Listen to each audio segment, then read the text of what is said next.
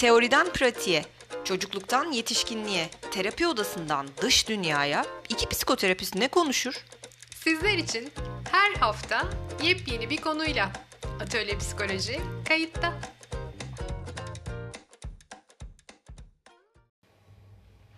Merhaba sevgili dinleyenler, merhaba Aslı'cığım. Merhaba Derya'cığım. Bugün yine ailelerden bize sıkça gelen e, bir soruyu konuşmak için bir aradayız.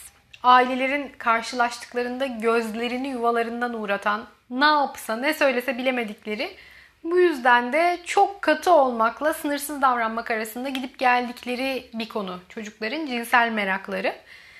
Kendi cinselliklerini keşfi ya da buna ilişkin oyunları da diyebiliriz aslında. Bu konuda konuşacak çok şey var. Ee, ama şunları bugün mutlaka kapsayalım isterim. Ee, ben soruları şöylece sıralıyorum. Sen aralarından seç beğen al. Hangisini istersen. 1. Aileler çocuklarının cinselliğe ilişkin soruları ve oyunlarıyla çoğunlukla ne zamanlar karşılaşırlar? Hangi yaşlarda olması e, normal diyebiliriz. Cinsel merakta ve oyunlarda bu çok normal, bu çok doğal dediğimiz yer nerede son bulur? Yani hangi noktadan sonra endişelenmek e, daha normal karşılanır denilebilir belki de. Ve her iki durumda da nasıl karşılamak, nasıl yönlendirmek daha uygun olur? Bugün detaylıca ele alabileceğimiz sorular bence. Evet o zaman ben hemen ilk soruyla başlayayım.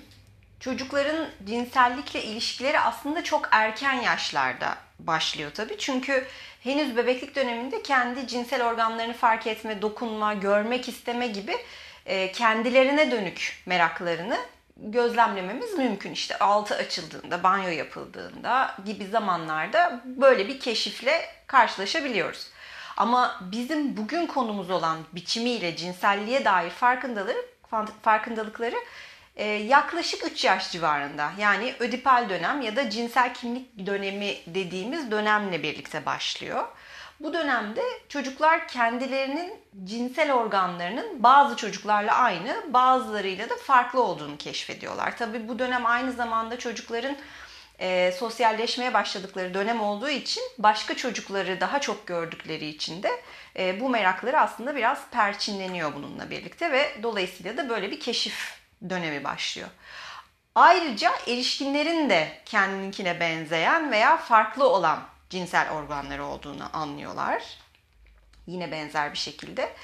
Ee, burada zaten cinsel organlarla ilgili sorular ve uğraşlar başlıyor. Anne veya babanın cinsel organını görmek istemek, ee, onun hakkında veya nasıl göründüğüyle ilgili sorular sormak. İşte seninki nasıl, benimkine benziyor mu, sende niye var, bende niye yok gibi bir takım sorular başlıyor.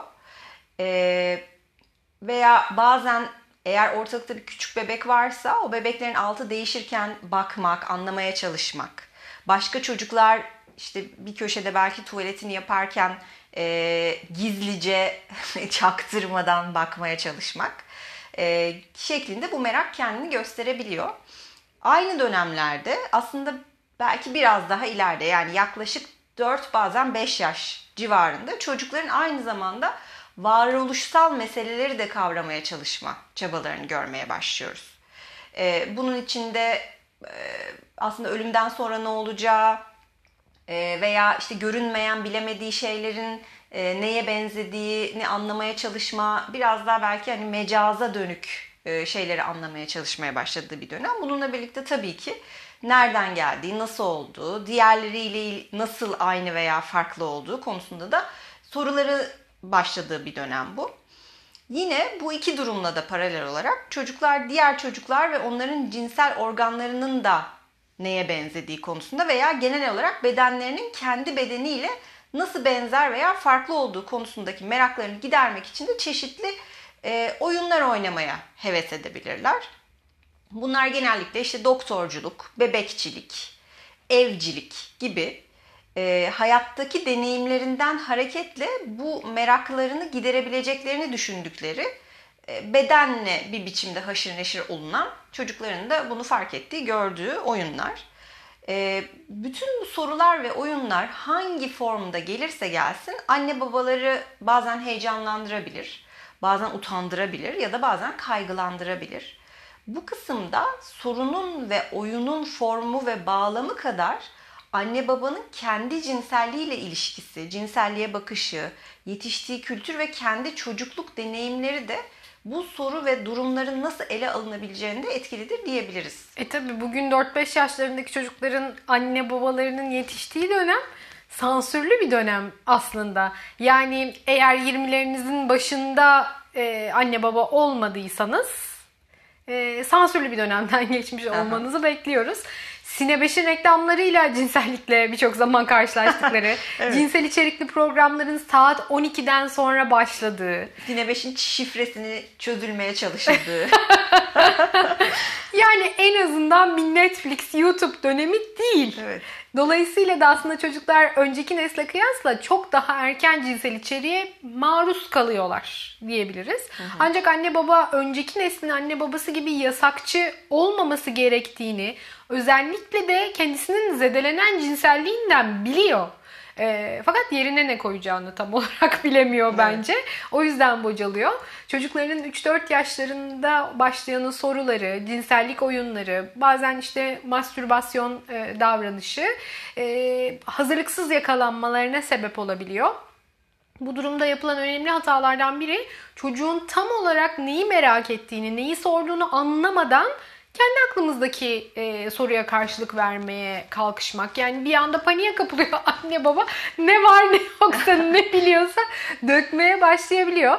Mesela çocuk işte yine o 4 yaş sorularında anne ben nasıl oldum, ben nasıl doğdum gibi e, bir soruya cinsel ilişki anlatılarak hani yanıt vermiyoruz aslında. Bir anlamak lazım ne soruyor çocuk orada. Ama anne babalar o sırada e, o kadar telaşlanabilir ki başlar yatak odasını anlatmaya. Bir de bazen şöyle de oluyor galiba Derya. Ee, anne baba e, hep o soruyu bekliyor. Yani e, o sorunun geleceği günü bekliyor ve bunun için böyle bir hazırlık yapıyor. Ve o soru geldiğinde aslında tam olarak o soru olmasa bile kendi kafasındaki cevabı başlıyor patır patır dediğin gibi anlatmaya. Bu sefer işler karışıyor tabii. Evet. Ee, ya aslında yapılması gereken böyle durumlarda önce bir anlamak. Çocuk neyi soruyor? Aa ne oldu da aklına böyle bir soru geldi? Tam olarak neyi merak ettin? gibi bir soruya soruyla karşılık vermek e, çocuğun ne sorduğunu anlamak için önemli tahmin ettiğinizden bambaşka bir şey soruyor olması muhtemel. Mesela e, kendini şu hal, şu durumdaki haliyle yani işte 100 santimlik, 110 santimlik bir çocuk olarak gören işte 4 yaşlarındaki e, bir çocuk size aslında ben bu boyumla nasıl sığdım senin karnına ve oradan nasıl çıktım bunu anlamaya çalışıyor olabilir. Aha. O zaman yo doğduğunda çok miniktin sen ya bu kadar büyük olduğunu mu düşünüyorsun? Bak bu kadarcıktın gibi bir cevap aslında çocuğun sorusunu ta, e, tatmin eder ve diyaloğun da sonu olur o noktada. Çocuğun sormadığı bir şeyi açıklamak kafasını karıştırabilir, endişelenmesine neden olabilir. E, ve 3-4 yaşlarında bunlar da son derece olağan sorulardır olağan olmayan ve neler olup bittiğini daha detaylı düşünmemizi, araştırmamızı gerektiren durumlar bu dönemde çocuğun cinsel ilişkiyi oynuyor olması olabilir. Çünkü karşılaşmamayı bekliyoruz. Hı. Zaten e, şimdi yine anne babanın odasında çocuğun yatması meselesine geleceğim. Tamam çıkayım hemen oradan fazla girmeyeyim ama e, ya bunlarla çocuğun bir şekilde e, bilinçli ya da bilinç dışı bir seviyede bu yaşta karşılaşmasını beklemiyoruz. Bunlarla ilgili oyunlar başlıyorsa da durup bir düşünüyoruz. Çıplaklıkla ilgili tekrarlayan resimler çiziyor olması. Ha, biz neden diyoruz ki çocuğun yanında giyinmeyin, soyunmayın, çocukla birlikte işte çıplak bir şekilde banyo yapmayın.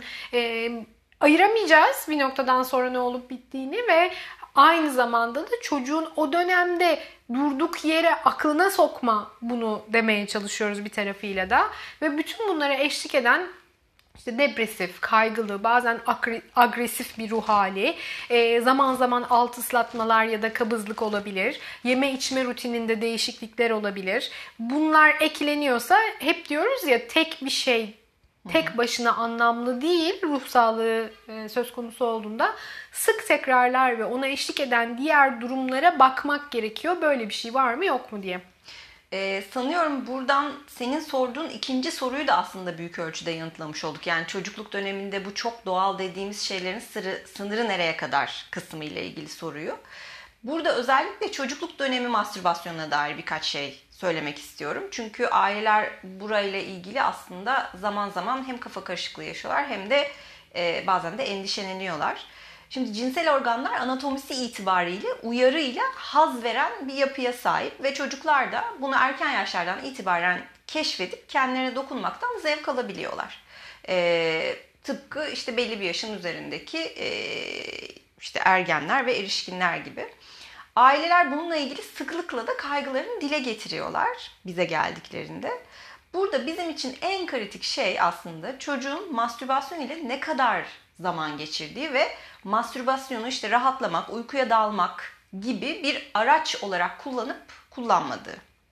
Zamanın önemli bir kısmını mastürbasyon yaparak geçiren bir çocuğun veya uykuya dalabilmek için mastürbasyon yapan bir çocuğun artık haz almaktan daha fazlası için bunu kullandığını söyleyebiliriz.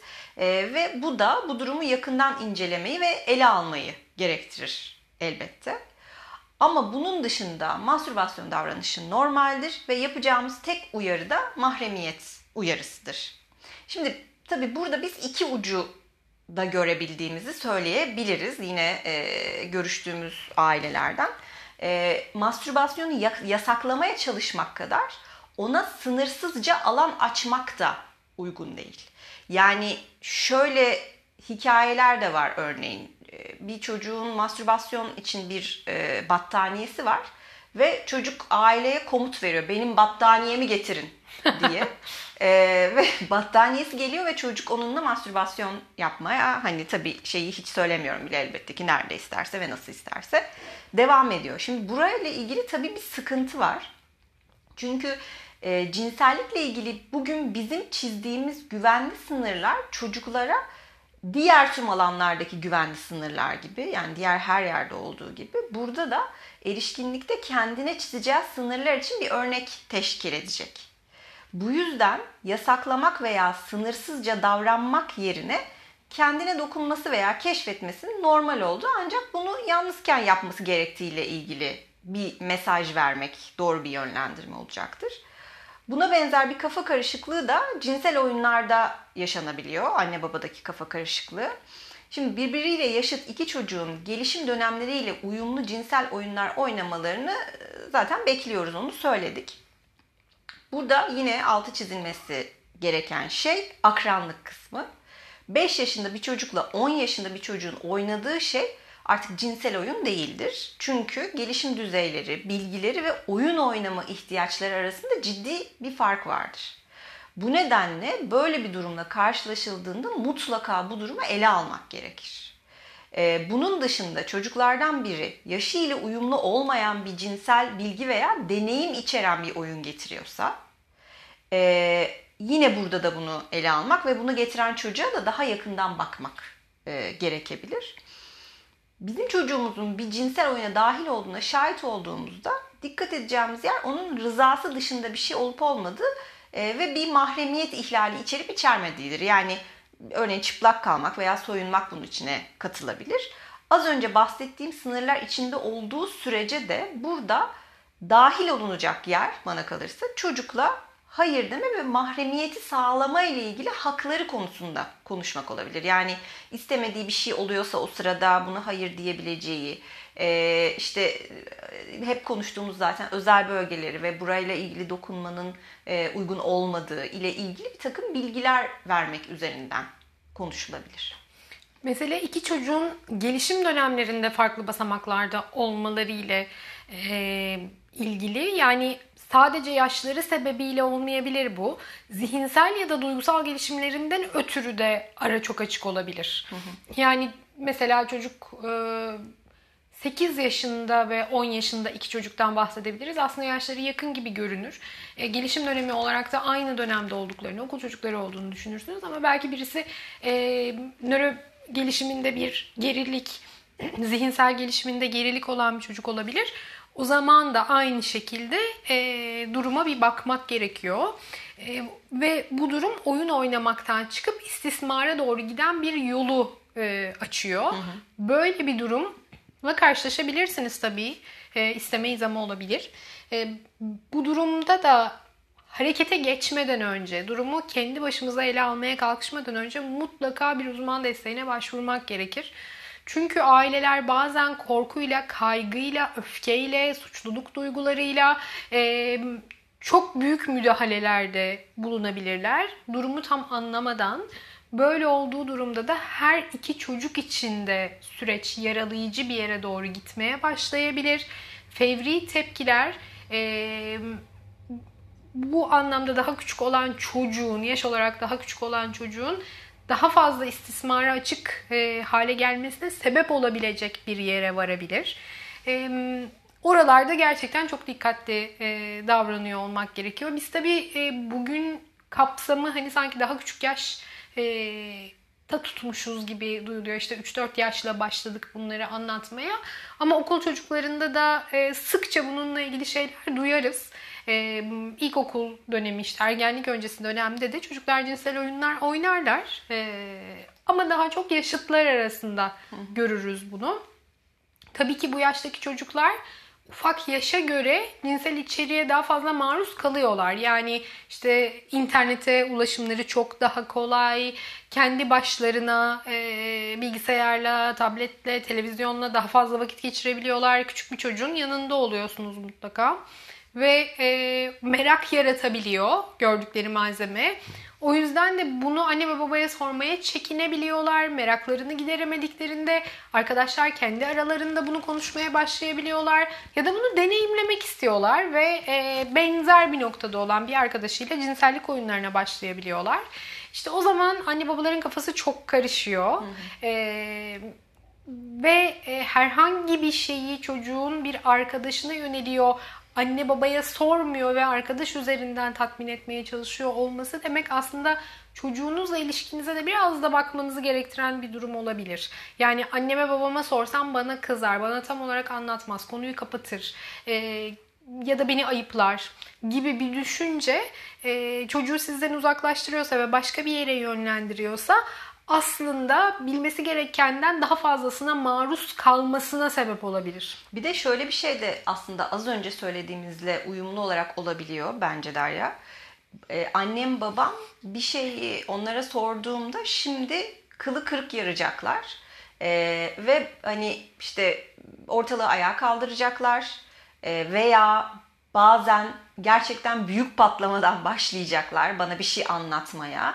Ee, ve ben hani aslında o kadar çok şey duymak istemiyorum. Sadece tek bir şeyi duymak istiyorum ya da bir şey merak ediyorum ama bununla ilgili uzun uzun konuşmak da istemiyorum. Bazen çünkü gerçekten de herhangi bir bilgi verirken anne babalar o bilgiyi verme işini bir mesele haline getirebiliyorlar ve bu da çocuğun geri çekilmesine sebep olabiliyor zaman zaman. Tabii şu da olabiliyor. Anneme soracağım ama şimdi gidecek hemen babama anlatacak durumu. Evet. Ee, babama soracağım ama işte diğeriyle paylaşacak gibi bir durum. Yani çocuk ebeveynlerden bir tanesine kendisini daha yakın hissediyor olabilir. Bu çok doğal ve ona soruyla gidiyor olabilir. Ee, orada da mahremiyeti gözetmek çok önemli. Bilgi paylaşımında da e, buna dikkat edilmesi gerektiğinin altını çizelim.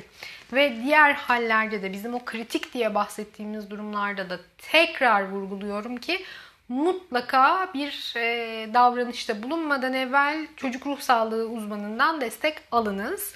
Bu hafta anne babaları oldukça zorlayan konulardan birini aldık, ele aldık çocuk cinselliğine ilişkin sorulardan bazılarını yanıtlamaya çalıştık.